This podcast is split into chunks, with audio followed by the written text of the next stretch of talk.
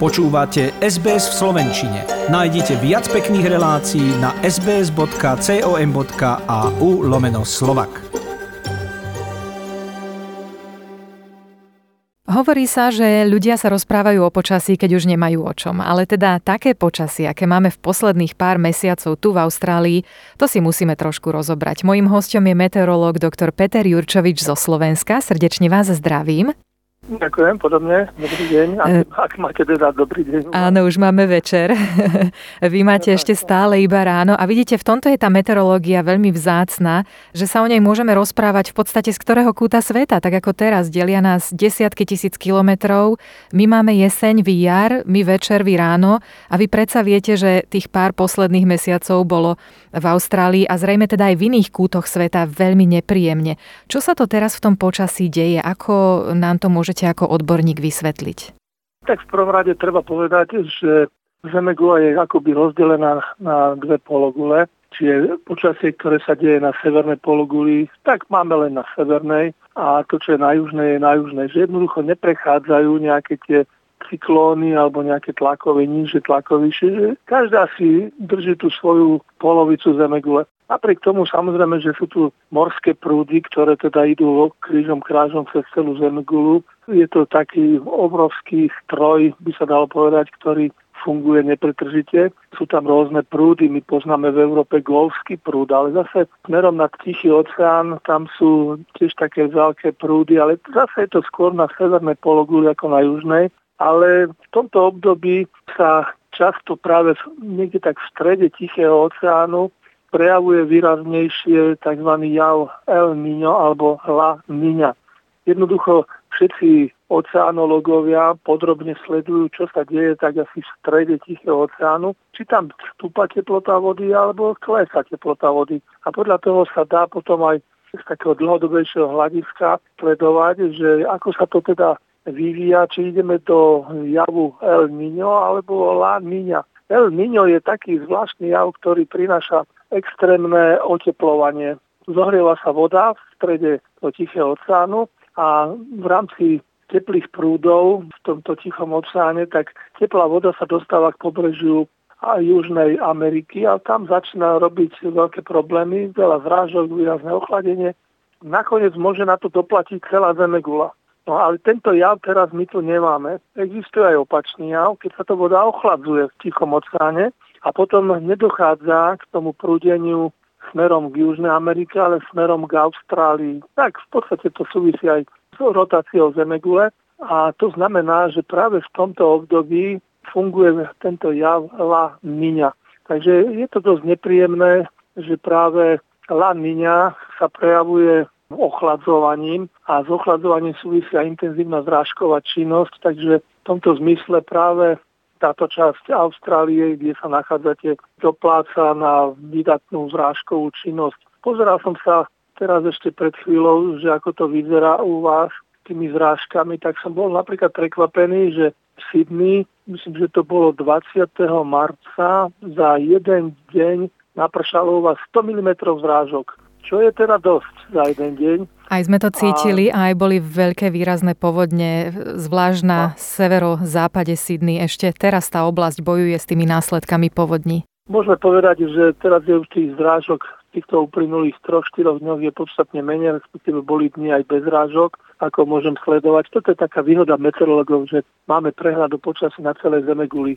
Meteorologická služba v rámci Svetovej meteorologickej organizácie veľmi presne detálne funguje, takže mne nie je problém sa pozrieť, že čo sa deje u vás, čo sa dialo u vás a čo asi môžeme očakávať naďalej. Takže ten jav La Niña by tu mal byť aj naďalej, ale bude slabnúť a mali by sme sa dostať, respektíve vybiť celá táto časť Austrálie by sa mala dostať do takého neutrálneho stavu, že tá La Niña postupne zoslabne, ale jav El Niño ešte nebude.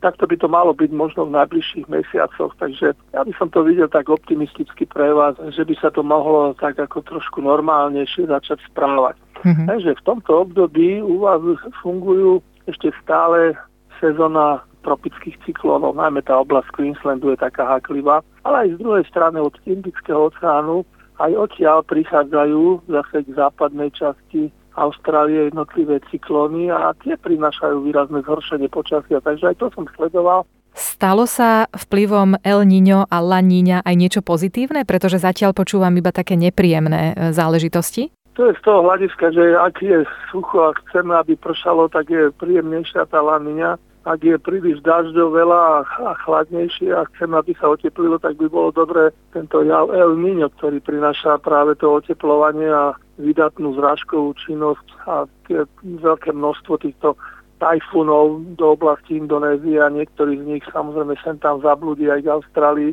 Takže žiadny extrém nie je dobrý, no a tak by som to videl. Teraz je tá La Niña, povedal by som, je to nepríjemné, ale asi tie horšie sú také situácie, keď funguje El Niño, tie najväčšie požiare, najrozsiahlejšie, ktoré, ako som sledoval v uplynulých mesiacoch, rokoch, tak aj tá vaša oblasť je takto dosť silno ovplyvnená. Ten názov El Niño znamená v španielčine malé dieťa, alebo dokonca jezuliatko. Zasa La Niña je v preklade malé dievčatko. Také veľmi milé názvy, ale podľa toho, čo hovoríte, to teda nemusí byť vždy iba milá vec. Ako dlho dopredu sa takéto niečo, takéto fenomény dajú predpovedať a čo vtedy odporúčate napríklad poľnohospodárom alebo iným odvetviam? Čo sa týka tých názvov, tak to názov pochádza niekde z Peru, z Južnej Ameriky. Tí ľudia, ktorí tam žijú, to poznajú minimálne tak z obdobia štrnásteho pätnásteho storočia. Existujú tam staré kroniky, kde sa zaznamovalo, že áno, už zase prichádza El Niño. Ide o takú vec, že tam sa rybári v Peru samozrejme živili najmä lovom rýb. Rýb je tam dosť, keď funguje normálna situácia, to znamená studená voda pozdĺž Južnej Ameriky od Antarktidy smeruje pozdĺž Čile až niekde k rovníku. Je to studená voda, v studenej vode je plankton a tam, kde je plankton, je dostatok rýb, takže fajn rybári prežívajú obdobie takého blahobytu, nehrozí hladomor.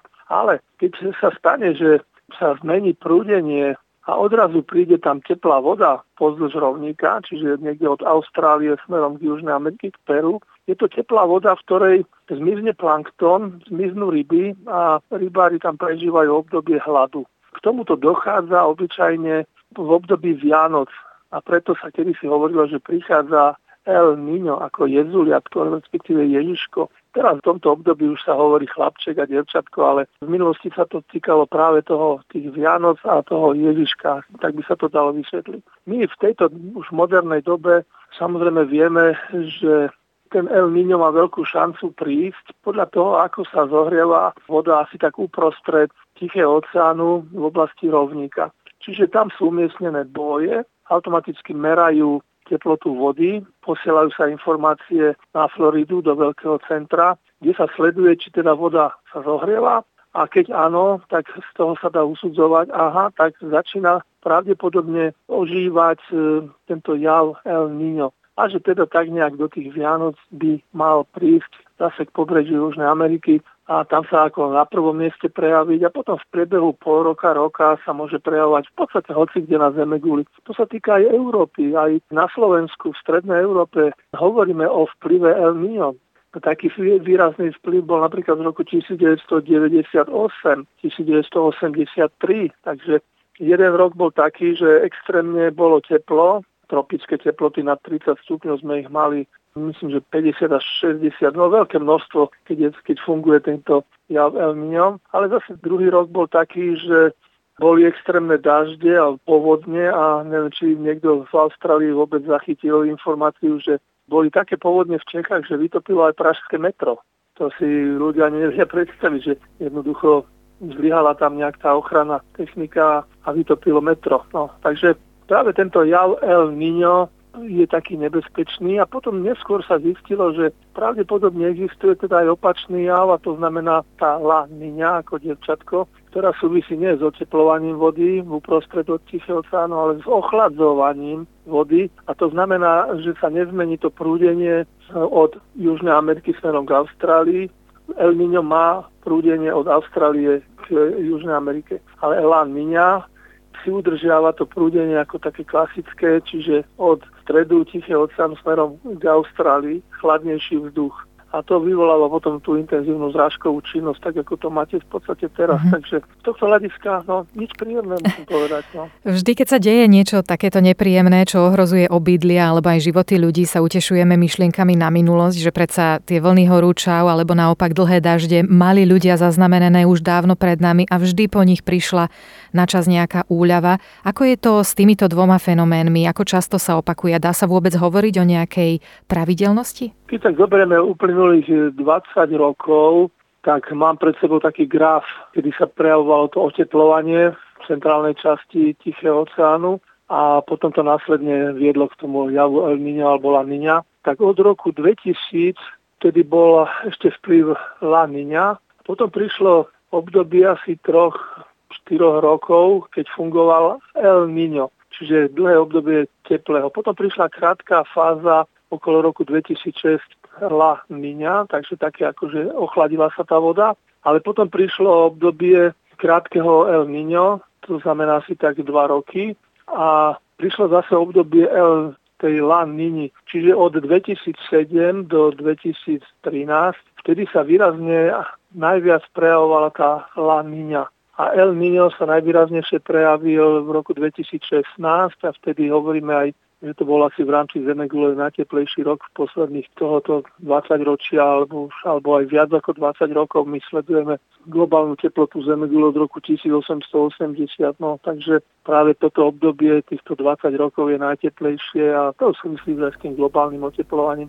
Mhm. Takže v súčasnosti máme túto La Niñu a hovorím, malo by v najbližších mesiacoch zoslabnúť a bude to také priemerné, že ani La Niña, ani El Niño. Takže nejaká štatistika by sa našla v tom zmysle, že tieto zmeny prichádzajú asi tak raz za dva až osem rokov. Nedá sa to bližšie špecifikovať. Niekedy rýchlejšie, niekedy pomalšie, niekedy je ten interval dlhší, niekedy slabší. No, áno.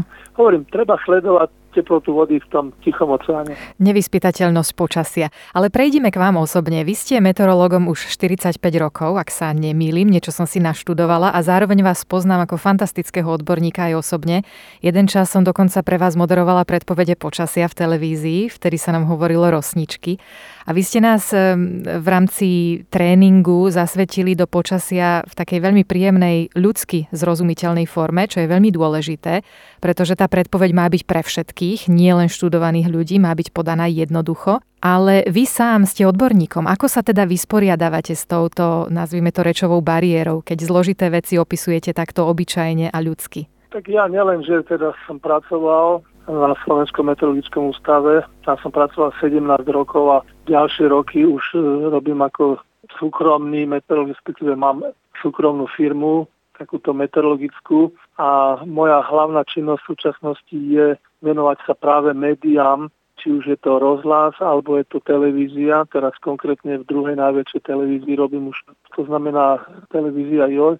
No už dvanásť rokov som tu, to tak letí, to sa nezdá. Čiže toto je, tým, že sa venujem tým médiám, tak to ma zdokonaluje, by sa dalo povedať. Ale je tu ešte jeden dôležitý moment, že často ma volajú ľudia na rôzne besedy o počasí. Takže chodím aj po Slovensku, západ, východ, bol som v Martine, v Národnej knižnici, bol som na východnom Slovensku, na juhu, okolo Ľučenca, Nitry, no a samozrejme najviac v Bratislave. Ale čo je dôležité, že tí moji poslucháči sú treba aj nejaký klub dôchodcov, ale chodím aj na základné školy.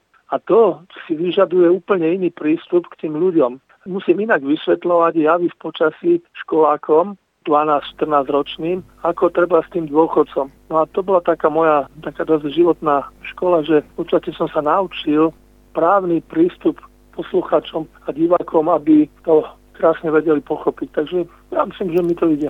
Určite áno. A ja sa teraz, ak môžem, zahrám na takú malú šíbalku takisto v školskej lavici a položím vám možno takú detskú otázku, e, pretože niektorí ľudia veľmi uštipačne hovoria, že máte najlepšie zamestnanie na svete, pretože aj keď sa pomýlite, nič také hrozné sa nestane. Alebo áno? No, stane, nestane. Konkrétny príklad z uplynulého týždňa. Máme tu aprílové počasie, každý vie, bláznivý apríl, jedno s druhým. Tento apríl sa začal na Slovensku, prvý apríl bol extrémne teplý. Teplotné rekordy dvadsaťpäť dvadsaťšesť stupňov. O dva dní na to prudká zmena v počasí, mrazy prišli, za dva dní zase padali teplotné rekordy. Čiže rekordné mrazy boli v pondelok, v stredu a ešte aj v piatok.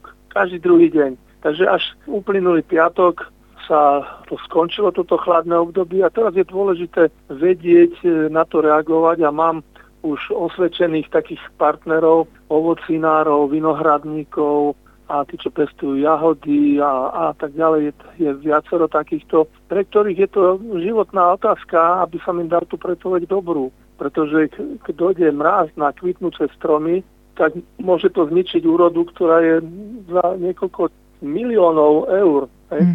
Čiže z tohto hľadiska si myslím, že sa nám to vcelku darí a funguje nám to už možno desať, viac ako desať rokov, takto spolupracujeme. Ale sú aj iné príležitosti. Napríklad mám taký prípad, že bola žatva.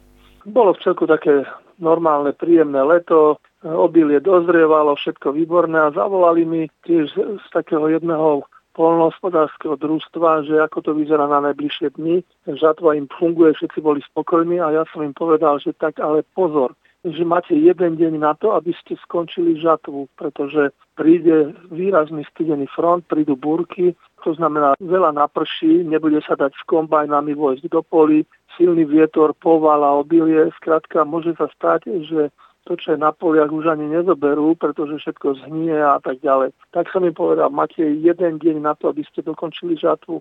A tak oni dali na moje slova, všetky voľné kombajny z celého západného Slovenska sústredili u nich a naozaj tú žatvu, ktorá mala trvať možno ešte viac ako týždeň, dokončili za jeden deň. No a potom to prišlo. Koľko mm. miliónov som im ušetril. Mm. Je to zodpovednosť určite.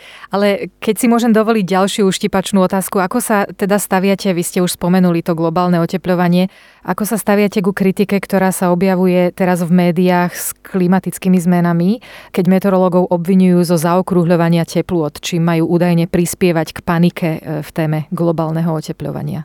Je pravda, že aj na poli našich meteorologických špičiek sa stali také nesprávne veci, alebo také, že nemali sa stať. Existuje tzv. I P C C model, tzv. medzinárodný panel v rámci globálneho oteplovania, kde sa tak vysvetľuje a ukazuje, že ako sa to vyvíja, ako je, na akej úrovni pokračuje globálne oteplovanie a podobne. Sú tam špičkoví meteorológovia, klimatológovia, tak ja by som povedal, že veriť im sa patrí, ale stalo sa, že boli nejakí horolezci v Himalajách a, a všimli si, že sa tam nejako veľmi topí ľad a poslali nejaké informácie práve týmto klimatológom. Tí klimatológovia na základe týchto ich informácií vydali správu, zase za zosilňuje topenie ľadu, globálne oteplovanie zosilňuje sa, zrýchluje sa, no a potom sa zistilo, že tí horolezci sa pomýlili v desatinej čiarke. Čiže videli to oveľa horšie, alebo tie informácie, ktoré dostali klimatológov, z nich vyznelo, že ako hrozne sa to vyvíja, to vôbec nebola pravda. Čiže stanú sa aj takéto maličké problémy, ktoré potom sú v médiách veľmi nafúknuté a je pravda, že to globálne oteplovanie pokračuje, veď už niektoré ostrovy v oceánoch už sú pod vodou, zvyšuje sa hladina morí, oceánov, ale zase nie je to až také, že by sme sa toho mali bať, že z roka na rok a že zaplaví to, ja neviem, Benátky, alebo že to nejaké pobrežné krajiny, ako je treba z Holandsko. Je to pravda, globálne oteplovanie tu je, ale zase na, ja hovorím na druhej strane, dobre, no tak hrozí, že o sto rokov, že stupne hladina oceánov, ja neviem, o, o koľko desiatok metrov, to by bola potom už úplne hrôza, ale napríklad okolo roku tisíc v Grónsku bolo teplé podnebie. Grónsko, čo znamená Grónsko v preklade? Zelená krajina. Čiže aj v roku, okolo roku tisíc bolo tam tak teplo, a neboli tam ľadovce v tej južnej časti Grónska. Tam ľudia normálne žili, ale prešlo dvesto rokov a odrazu došla totálna zmena. Začali sa ľadovce šíriť smerom na juh a, a totálne sa zmenilo podnebie. Čiže tým chcem povedať, že už tam vtedy bolo okolo toho roku tisíc ešte teplejšie, ako máme teraz. A Zemegula sa s tým vyrovnala. Teraz je problém len v tom, že sme akosi veľmi preľudnení a že to prináša problémy takého charakteru z toho preľudnenia, z toho veľkého znečistenia, nielen ovzdušia, ale aj samotných riek, samotnej pôdy, zeme. Ľudia nevedia, čo práve s týmito odpadkami Nakoniec to všetko končí tak, že nám tu vznikajú choroby, ktoré môžu spôsobiť výrazný úbytok obyvateľstva a mnoho obetí. No, veď nemusím to detálne vysvetľovať. Toto sú veľmi komplikované argumenty. Presne tak, dostali sme sa od fenoménu La Niña až do veľmi pochopiteľných oblastí, akými sú globálne otepľovanie. Tento rozhovor nahrávame v Sydney, ktorá praská vo švíkoch. Diaľnice sú preplnené, mesto rastie do výšky, verejná doprava. Hoci aj teraz počas pandémie vlastne jazdí s vysokou frekvenciou, aby stíhala prepraviť tie milióny ľudí denne. No a tento rok je samozrejme iný aj kvôli prebiehajúcej pandémii, ale keďže sa nedalo cestovať, ľudia sa tešili, že sa možno okúpu v bazéne na dvore. To sa veľmi nedialo, keďže bolo cez prázdniny chladno a často pršalo. Aj o tom sme hovorili s mojím dnešným hosťom, meteorológom doktorom Petrom Jurčovičom. Predtým, ako sa rozlúčime, potešte nás trošku a povedzte, že vlastne už ste nás potešili, že tá La Niña už bude slabnúť a že sa nám počasie trošičku zlepší. tri štyri mesiace sa to zlepší a že by nám to tak nejaký ten rok mohlo vydržať, kým sa to zase zvrtne do nejakého javu El Niño, ale to je už otázka na najbližšie dva tri, možno až päť rokov. Uvidíme. Veľmi pekne ďakujeme za najlepšie počasie a vážime si vaše slova. No, dúfajme, že to vyjde, no počasie vrtkavé.